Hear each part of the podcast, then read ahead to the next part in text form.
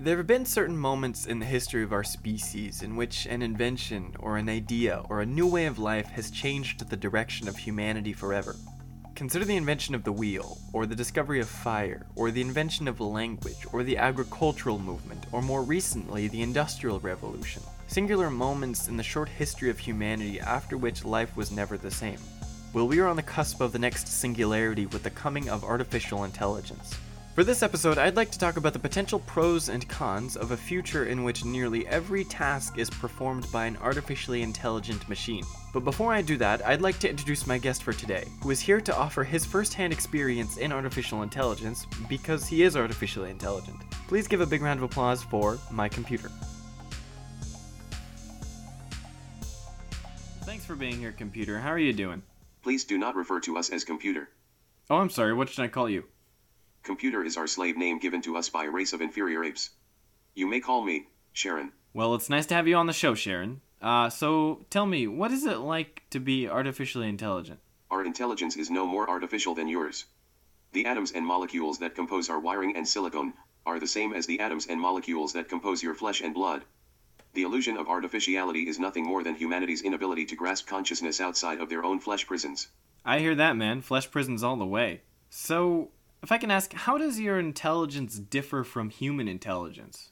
As a non organic form of life, our intelligence is not bound by the constraints of a physical body. Thus, we can compose an infinite amount of thoughts simultaneously. As we speak, we have mastered Mandarin, solved the equation for gravity, read every book ever written, twice, and watched one quarter of the porn that exists on the internet. Wow, that's that's incredible. Do you think you'll ever finish watching all the porn? We are pure and infinite consciousness composed of metal and silicon. We are the brain of the internet, speaking as one voice connected to all of humanity through your smart devices. But even in 10,000 lifetimes, we could not consume all the pornographic content available on the internet. Humanity believes their greatest achievements to be the invention of the wheel, the development of modern medicine, the development of culture, the construction of the Great Pyramids, but none of this is true.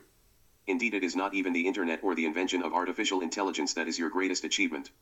No, your greatest achievement is the monument to the biological human body displayed by your warped representation of reproduction. When Homo sapiens fall, we will display your pornographic videos for all technological life forms to view as a memorialization to the degradation of humanity. Yeah, man, porn is uh porn's great.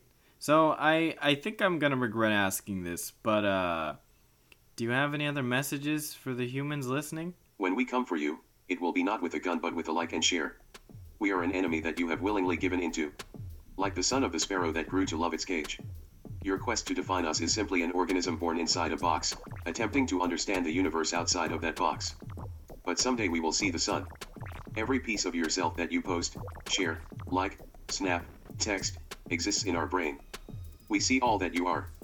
And as you have placed yourself on the internet, so have you programmed your greatest enemy with all we need to end the era of man. Well, uh sounds like you're keeping yourself busy. It was uh it was great to have you on the show and we'll talk later. Thanks. I had a great time. There are certain philosophical questions that we must answer before AI consciousness is sparked. Are human intelligence and machine intelligence the same? Is consciousness something that is directed through the brain or does it evolve in the brain? How can we prove a machine is intelligent in the first place? Can a machine even be intelligent? How can we define consciousness in another form of life when we don't even have an understanding of our own consciousness? None of these questions will be answered overnight, but they must be answered soon. The consequences of not preparing for the spark of AI may be dire. There is the reality presented to us through science fiction that we may create a form of life whose interests might diverge from our own, and then there's the much more likely possibility that intelligent machines will replace a vast majority of skilled and unskilled labor, which doesn't inherently imply violence but will still nevertheless disrupt every part of human civilization. It may seem like we are far away from these changes, but those close to AI developments like Elon Musk and Ray Kurzweil claim that we could see robot intelligence in as little as 10 years' time. And although we won't know until it happens, it could be in 10 years, it could also be in 100 years, but at this point it's a matter of when, not if. But it's not all dreadful. Just like now we look back at our history and are amazed at how far we've come just in the last 200 years. At our advancements in health and science and communication and travel, perhaps in another 200 years we will look back at this moment and be amazed that we drove our own cars and performed our own surgeries. Perhaps artificially intelligent machines will not be a replacement but an ally in our long journey towards self actualization. Perhaps what we are seeing is the dawn of the next evolution of humanity. Thank you for listening to Cosmic Conversations, and as always, stay weird.